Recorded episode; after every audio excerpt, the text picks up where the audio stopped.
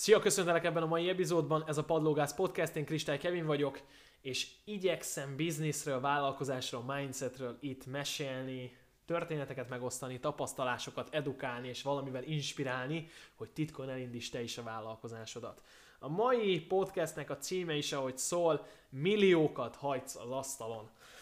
Nagyon-nagyon rövid leszek és egyszerű.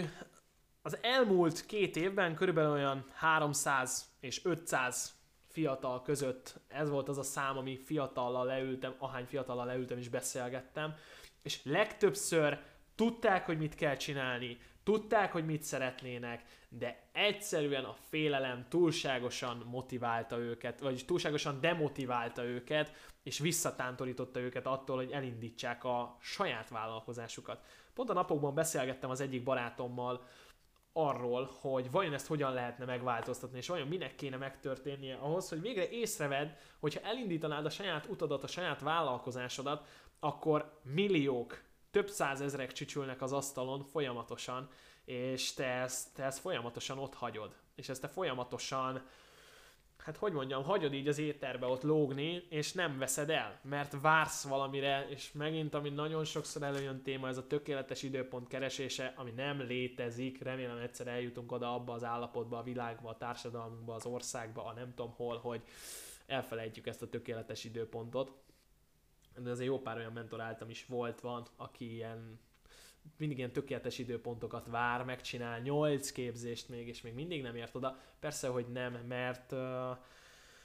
mert a maximalizmus az sose, sose azt mutatja, hogy valaki bátor és valaki, valaki rendben van magával, de erről majd később. Miért hagysz milliókat az asztalon? Azért, mert ahogy korábban is említettem már ebben a podcast sorozatban, az ügyfelek, azok az emberek, akiket már most meg tudnál keresni, azok nincsenek messze tőled, azok nagyon sokszor ott vannak a környezetedben. Kettő, ha olyan vállalkozást teszel össze, amit neked tényleg szívből jön, akkor maga az eladás, maga az értékesítés, ami benne is van a szóban, az egy olyan folyamat lesz, amit, amit az ember élvez, mert amikor én valami olyat adok el neked, amivel támogatlak, amivel segítelek, amivel, amivel előrébb tudsz kerülni az életben, az egy annyira kölcsönösen win-win, egy szimbiózis, amiben, amiben mind a ketten ki tudunk emelkedni, mind a ketten tudunk adni a helyzetnek, tudunk adni egymásnak. Emellett pedig, hogy miért hagysz milliókat az asztalon, azért, mert közben az időd is telik, és a, és itt, ahogy korábban már említettem, itt megint, megint ahhoz térnék vissza, hogy az a pénz, amit nem veszel el az asztalról, azt te folyamatosan eltöltöd, elköltöd a jelenlegi életedben. Szóval az a pénz, amit ott hagysz az asztalon azzal, hogy nem kezdesz bele valamilyen folyamatban, nem kezdesz bele a saját vállalkozásodba, azzal azt éred el, hogy a jelen életedben folyamatosan égeted el a pénzt, és folyamatosan égeted el az idődet. Mert ha benned valamikor megjelenik az, hogy az a te utad, akkor az óra elkezd ketyegni. Az embereknek sok idejük van egészen addig, amíg el nem jön egy felismerés. Amikor megjelenik bennem a felismerés, hogy hopp,